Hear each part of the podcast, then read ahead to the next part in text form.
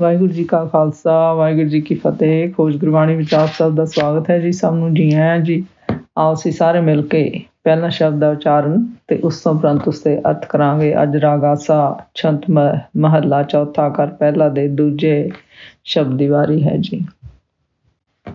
ਰਾਗਾਸਾ, ਛੰਤ ਮਹੱਲਾ, ਚੌਥਾ ਕਰ ਪਹਿਲਾ। ਏਕ ਓੰਕਾਰ, ਸਤਿਗੁਰੂ ਪ੍ਰਸਾਦ। ਮਨ ਮੁਖਾ ਮਨ ਮੁਖ ਮੂਏ, ਮੇਰੀ ਕਰ ਮਾਇਆ ਰਾਮ। ਖੇਨਾ ਵੇ ਖਿਨ ਜਾਵੇ, ਦੁਰਗੰਧ ਮਗੜੇ ਚਿਤ ਲਾਇਆ ਰਾਮ। ਮਨ ਮੁਖਾ ਮਨ ਮੁਖ ਮੂਏ, ਮੇਰੀ ਕਰ ਮਾਇਆ ਰਾਮ। ਖੇਨਾ ਵੇ ਖਿਨ ਜਾਵੇ, ਦੁਰਗੰਧ ਮੜੇ ਚਿਤ ਲਾਇਆ ਰਾਮ।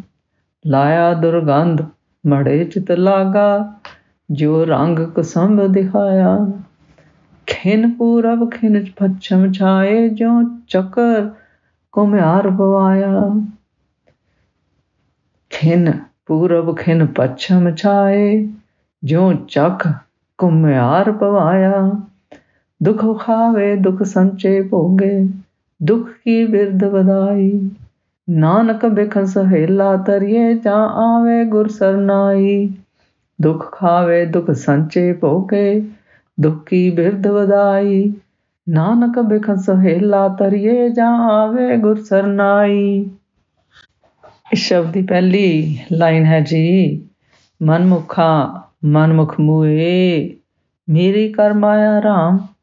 ਗੁਰੂ ਜੀ ਆਖਦੇ ਹਨ, ਮਨਮੁਖ ਜੀ ਮਨੁੱਖ, ਮੇਰੀ ਮੇਰੀ ਕਰਦੇ। ਮਰ ਗਏ ਹਨ, ਭਾਵ ਹੰਕਾਰ ਵਿੱਚ ਹੀ ਮਰ ਗਏ। ਤੇ ਉਹ ਮਾਂ ਮੇਰੀ ਮੇਰੀ ਮਾਇਆ ਦੀ ਖੁੱਬ ਚ ਆਪਣੇ ਮਨ ਨੂੰ ਮੋਹ ਮਾਇਆ ਮਾਇਆ ਵੀ ਵਿਕਾਰਾਂ, ਪਦਾਰਥਾਂ ਵਿੱਚ ਹੀ ਲੱਗੇ ਰਹੇ ਤੇ ਇਸੇ ਤਰ੍ਹਾਂ ਹੀ ਮਰ ਗਏ। ਭਾਵ ਜੀਵਨ ਦਾ ਅੰਤ ਹੋ ਗਿਆ। ਅਗਲੀ ਪੰਕਤੀ ਹੈ ਜੀ ਖੇਨਾ ਵੇਖਣ ਜਾਵੇ, ਦੁਰਗੰਧ ਮੜੇ ਚਿਤ ਲਾਇਆ ਰਾਮ। ਗੁਰੂ ਜੀ ਆਖਦੇ ਹਨ ਕਿ ਮਨਮੁਖ ਜੀਵਾਂ ਦਾ ਮਨ ਕਦੀ ਖਿੰ ਵਿੱਚ ਕਿਸੇ ਪਾਸੇ ਜਾਂਦਾ ਹੈ, ਕਿਸੇ ਪਲ ਕਿਸੇ ਪਾਸੇ ਜਾਂਦਾ ਹੈ। ਭਾਵ ਜਿਹੜਾ ਮਨ ਹੈ, ਉਹ ਛੇਤੀ ਕਿਤੇ ਟਿਕਾ ਚ ਨਹੀਂ ਜਾਂਦਾ ਅਤੇ ਪਰਮੇਸ਼ਰ ਰੂਪ ਰਾਮ ਨੂੰ ਚਿਤ ਲਾਇਆ ਰਾਮ ਭਾਵ ਪਰਮੇਸ਼ਰ ਰੂਪ ਰਾਮ ਨੂੰ ਉਸਨੇ ਇਹ ਮੋਹ ਮਾਇਆ ਦੀ ਗੰਦਗੀ ਕਰਕੇ ਭੁਲਾ ਦਿੱਤਾ ਹੈ। ਤੇ ਆਪਣਾ ਜੋ ਮਨ ਹੈ, ਉਹ ਮੋਹ ਮਾਇਆ ਦੇ ਵਿੱਚ ਲਗਾਇਆ ਹੋਇਆ ਹੈ ਜੀ। ਅਗਲੀ ਪੰਕਤੀ ਹੈ ਜੀ, ਲਾਇਆ ਦੁਰਗੰਧ, ਮੜੇ ਚਿਤ ਲਾਗਾ। ਜੋ ਰੰਗ ਕੋ ਸਮਝ ਦਿਖਾਇਆ, ਗੁਰੂ ਜੀ ਆਖਦੇ ਹਨ, ਆਪਣੇ ਕੀਤੇ ਕਰਮਾਂ ਹੋਇਆ ਦਾ ਦੋ ਅਸੀਂ ਦੁਰਗੰਧ, ਜੋ ਬਾਸ ਆਪਣੇ ਸਰੀਰ ਉਤੇ ਮਲ ਲਈ ਹੈ ਜੀ ਭਾ ਮੋਹ ਮਾਇਆ ਦਾ ਵਿਕਾਰਾਂ ਦੀ ਜੋ ਦੁਰਗੰਧ ਹੈ, ਅਸੀਂ ਆਪਣੇ ਆਪ ਨੂੰ, ਸਰੀਰ ਨੂੰ, ਮਨ ਨੂੰ ਉਸੇ ਤਰ੍ਹਾਂ ਹੀ ਬਣਾ ਲਿਆ ਹੈ ਜੀ। ਅਤੇ ਮੋਹ ਮਾਇਆ ਦੇ ਪਦਾਰਥਾਂ ਵਿੱਚ ਹੀ ਅਸੀਂ ਖੁੱਬੇ ਰਹੇ ਹਾਂ ਜੀ। ਫਿਰ ਗੁਰੂ ਜੀ ਆਖਦੇ ਹਨ ਕਿ ਇਹ ਮੋਹ ਮਾਇਆ ਜੋ ਹੈ, ਇਹ ਸਦਾ ਨਹੀਂ ਰਹਿਣੇ ਜੀ।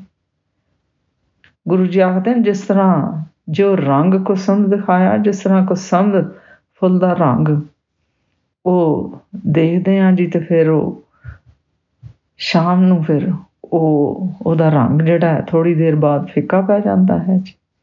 ਇਸੇ ਤਰ੍ਹਾਂ ਹੀ ਇਹ ਸਰੀਰ ਹੈ ਜੀ। ਇਹ ਜੋ ਸਰੀਰ ਹੈ ਸਾਡਾ ਹਮੇਸ਼ਾ ਹੀ ਸੇਮ ਨਹੀਂ ਰਹਿਣਾ ਜੀ।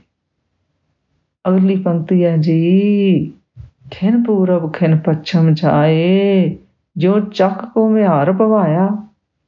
ਗੁਰੂ ਜੀ ਆਖਦੇ ਹਨ ਕਿ ਮੋਹ ਮਾਇਆ ਦੇ ਪਦਾਰਥਾਂ ਵਿੱਚ ਜੀ ਕਦੀ ਕਿਸੇ ਪਾਸੇ ਜਾਂਦਾ ਹੈ ਜੀ, ਕਦੀ ਪੂਰਬ ਵਿੱਚ ਜਾਂਦਾ ਹੈ ਜੀ, ਕਦੀ ਪੱਛੇ, ਪੱਛਮ ਵੱਲ ਜਾਂਦਾ ਹੈ। ਭਾਵ ਚਾਰੇ ਦਿਸ਼ਾਵਾਂ ਵਿੱਚ ਘੁੰਮਦਾ ਫਿਰਦਾ ਹੈ। ਮੋਹ ਮਾਇਆ ਨੂੰ ਇਕੱਠਿਆਂ ਕਰਨ ਵਿੱਚ ਵਿਕਾਰਾਂ ਦੇ ਵਾਧਾ ਹੀ ਪਾਈ ਜਾਂਦਾ ਹੈ।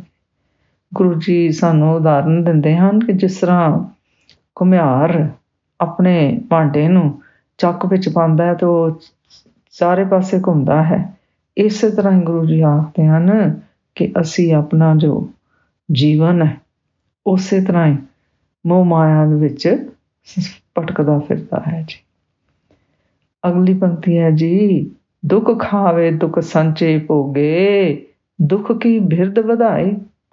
ਗੁਰੂ ਜੀ ਆਖਦੇ ਹਨ, ਇਹ ਮੋਹ ਮਾਇਆ ਦੇ ਪਦਾਰਥਾਂ ਦੇ ਵਿੱਚ। ਇਹ ਦੁੱਖ ਦੁੱਖ ਰੂਪ ਹਨ ਜੀ। ਅਤੇ ਮਾਇਆਵੀ ਪਦਾਰਥ ਇਕੱਠੇ ਕਰ, ਕਰਕੇ ਅਸੀਂ ਦੁੱਖਾਂ ਨੂੰ ਖਾਦਾ ਹੈ ਜੀ। ਅਤੇ ਦੌਲਤ ਦੀ ਰਖਵਾਲੀ, ਮੋਹ ਮਾਇਆ ਦੇ ਪਦਾਰਥਾਂ ਦੀ ਰਖਵਾਲੀ ਨੂੰ ਦੇ ਕਰਨ ਦੇ ਦੁੱਖ ਭੋਗਦੇ ਆ ਅਤੇ ਜਿਸ ਵੇਲੇ ਮਾਇਆਵੀ ਪਦਾਰਥ ਸਾਡੇ ਕੋਲੋਂ ਚੱਲੇ ਜਾਣੇ ਹਨ, ਤਾਂ ਦੁੱਖਾਂ ਦੀ ਬਿਰਧ ਭਾਵ ਉਮਰ ਜੋ ਹੈ, ਉਹ ਵੱਧ ਜਾਂਦੀ ਹੈ ਜੀ। ਇਸ ਸ਼ਬਦ ਦੀ ਹੀਰਲੀ ਪੰਕਤੀ ਹੈ ਜੀ, ਨਾਨਕ ਬਿਖਮ ਸਹੇਲਾ ਤਰੀਏ, ਜਾਵਾ ਆਵੇ ਗੁਰਸਰ ਨਾਈ ਗੁਰੂ ਜੀ ਆਖਦੇ ਹਨ ਕਿ ਬਿਖਮ ਭਾਵ ਕਠਨ ਸੰਸਾਰ ਤੋਂ, ਤਾਂ ਅਸੀਂ ਸੁਖ ਲਈ ਤਰ ਸਕਦੇ ਹਾਂ, ਸੁਖੇਲੇ ਤਰ ਸਕਦੇ ਹਾਂ, ਸੁਖੀ ਨਾ, ਸੁਖ ਨਾਲ ਤਰ ਸਕਦੇ ਹਾਂ। ਜੇ ਅਸੀਂ ਜੋ ਜੀਵ ਹੈ, ਉਹ ਗੁਰਾਂ ਦੇ ਚਰਨ ਗੁਰਸਰ ਨਾਈ ਭਾਵ ਗੁਰੂ ਅੱਗੇ ਆਪਣੇ ਆਪ ਨੂੰ ਅਰਪਿਤ ਕਰਨਾ ਹੈ, ਗੁਰੂ ਦੀ ਸਿੱਖਿਆ ਉੱਤੇ ਚੱਲ ਕੇ। ਇਸ ਸ਼ਬਦ ਦਾ ਸਾਰ ਇਸ ਤਰ੍ਹਾਂ ਕਰੀਏ ਜੀ। ਗੁਰੂ ਜੀ ਆਖਦੇ ਹਨ ਕਿ ਗੁਰੂ, ਹੈ ਭਾਈ, ਜੋ ਜੀਵ ਮਨਮੁਖ ਨਿਰੇ ਅਹੰਕਾਰ ਵਿੱਚ ਹਨ, ਮੇਰੀ ਮੇਰੀ ਕਰਕੇ ਉਹ ਆਤਮਿਕ ਤੌਰ ਤੋਂ ਮਰੇ ਹੋਏ ਹਨ ਅਤੇ ਉਹਨਾਂ ਦੇ ਮਨ ਕਿਸੇ ਪਾਸੇ ਨਹੀਂ ਟਿਕਦਾ ਜੀ। ਪਲ ਵਿੱਚ ਕਿਸੇ ਪਾਸੇ, ਪਲ ਵਿੱਚ ਕਿਸੇ ਪਾਸੇ। ਭਾਵ ਉਹ, ਉਹਨਾਂ ਦਾ ਮਨ ਬੇਕਾਬੂ ਰਹਿੰਦਾ ਹੈ। ਜੀ ਮਾਇਆਵੀ ਪਦਾਰਥਾਂ ਨੂੰ ਇਕੱਠੇ ਕਰਨ ਵਿੱਚ, ਉਹਨਾਂ ਦੀ ਭੁੱਖ ਵਿੱਚ ਵਿਸ਼ੇ ਵਿਕਾਰਾਂ ਨੂੰ ਭੋਗਣ ਵਿੱਚ ਬੇਕਾਬੂ ਰਹਿੰਦਾ ਹੈ। ਜੀ, ਫਿਰ ਗੁਰੂ ਜੀ ਆਖਦੇ ਹਨ, ਕਿਉਂਕਿ ਉਹਨਾਂ ਨੇ ਆਪਣਾ ਚਿੱਤ, ਤਨ, ਮਨ ਦੁਰਗੰਧ ਭਰੇ ਮੋਹ ਮਾਇਆ ਦੇ ਪਦਾਰਥਾਂ ਨਾਲ ਲਗਾਇਆ ਹੋਇਆ ਹੈ। ਫਿਰ ਗੁਰੂ ਜੀ ਆਖਦੇ ਹਨ ਕਿ ਮਨੁੱਖ ਜੀਵ ਨੇ ਆਪਣਾ ਚਿੱਤ, ਆਪਣਾ ਮਨ ਗੰਧ ਭਰੇ ਭਾਵ ਮਾਇਆਵੀ ਵਿਸ਼ੇ ਵਿਕਾਰਾਂ ਨਾਲ ਲਗਾਇਆ ਹੋਇਆ ਹੈ ਜੀ। ਗੁਰੂ ਜੀ ਸਾਨੂੰ ਸਮ ਦੇ ਫੁੱਲ ਦੇ ਐਗਜ਼ਾਮਪਲ ਦੇ ਰਹੇ ਹਨ ਕਿ ਜਿਸ ਤਰ੍ਹਾਂ ਉਹ ਵੇਖਣ ਨੂੰ ਬਹੁਤ ਖੂਬਸੂਰਤ ਲੱਗਦਾ ਹੈ, ਪਰ ਉਹ ਛੇਤੀ ਫਿੱਕਾ ਪੈ ਜਾਂਦਾ ਹੈ ਜੀ। ਫਿਰ ਗੁਰੂ ਜੀ ਕਹਿੰਦੇ ਹਨ, ਇਹ ਮੋਹ ਮਾਇਆ ਵੀ ਇਸੇ ਤਰ੍ਹਾਂ ਹੀ ਹੈ ਜੀ। ਇਸ ਦਾ ਦਿਖਾਵਾ ਤੇ ਅੱਛਾ ਹੈ, ਪਰ ਜੇ ਅਸੀਂ ਉਹਨੂੰ ਆਪਣੇ ਆਪ ਨੂੰ ਉਹਦੇ ਵਿੱਚ ਹੀ ਖਚਤ ਕਰ ਲਈਏ, ਤਾਂ ਫਿਰ ਇਹ ਜੋ ਮੋਹ ਮਾਇਆ ਪਦਾਰਥੀ, ਪਦਾਰਥ ਹਨ, ਵਿਸ਼ੇ ਵਿਕਾਰ ਹਨ, ਉਹ ਚਾਰੇ ਪਾਸੇ ਖਿਲਰ ਜਾਂਦੇ ਹਨ ਅਤੇ ਮਨੁੱਖ ਜੀਵ ਇਸ ਵਿੱਚ ਫਸ ਜਾਂਦਾ ਹੈ। ਜਿਸ ਤਰ੍ਹਾਂ ਗੁਰੂ ਜੀ ਆਖਦੇ ਹਨ ਕਿ ਕੁਮਿਹਾਰ ਆਪਣੇ ਭਾਂਡੇ ਨੂੰ ਜਦੋਂ ਚੱਕ ਵਿੱਚ ਪਾਉਂਦਾ ਹੈ, ਭਾਵ ਜੋ ਉਹਦੇ ਤਖਤੀ ਪੱਠੀ ਹੁੰਦੀ ਹੈ, ਉਹਦੇ ਵਿੱਚ ਜਦੋਂ ਭਾਂਡਾ ਫਿਰਦਾ ਪਾਉਂਦਾ ਤੇ ਉਹ ਚਾਰੇ ਪਾਸੇ ਘੁੰਮਦੀ ਹੈ ਤਾਂ ਕਿ ਉਹ ਪੱਕ ਜਾਵੇ ਕੱਚੀ ਮਿੱਟੀ। ਇਸੇ ਤਰ੍ਹਾਂ ਗੁਰੂ ਜੀ ਆਖਦੇ ਹਨ ਕਿ ਮਾਇਆਵੀ ਪਦਾਰਥ ਜੋ ਹਨ।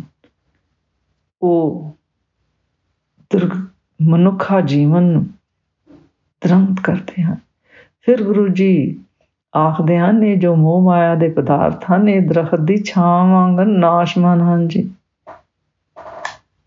ਪਰ ਮਨੁੱਖ ਜੀ ਮੋਹ ਮਾਇਆ ਦੇ ਪਦਾਰਥਾਂ ਕਰਕੇ ਹੀ ਦੁੱਖ ਸਹਿੰਦੇ ਰਹਿੰਦੇ ਹਨ, ਦੁੱਖ ਇਕੱਠੇ ਕਰਦੇ ਹਨ ਅਤੇ ਦੁੱਖ ਭੋਗਦੇ ਹਨ ਅਤੇ ਦੁੱਖਾਂ ਦੀ ਬ੍ਰਿਧੀ ਵਿੱਚ ਹੀ ਇਹ ਹੋਰ ਵਾਧਾ ਕਰਦੇ ਰਹਿੰਦੇ ਹਨ। ਫਿਰ ਗੁਰੂ ਜੀ ਆਖਦੇ ਹਨ ਕਿ ਜਦੋਂ ਜੀ ਮਨੁੱਖ ਗੁਰੂ ਉਪਦੇਸ਼, ਗੁਰੂ ਦੀ ਸਿੱਖਿਆ ਦੁਆਰਾ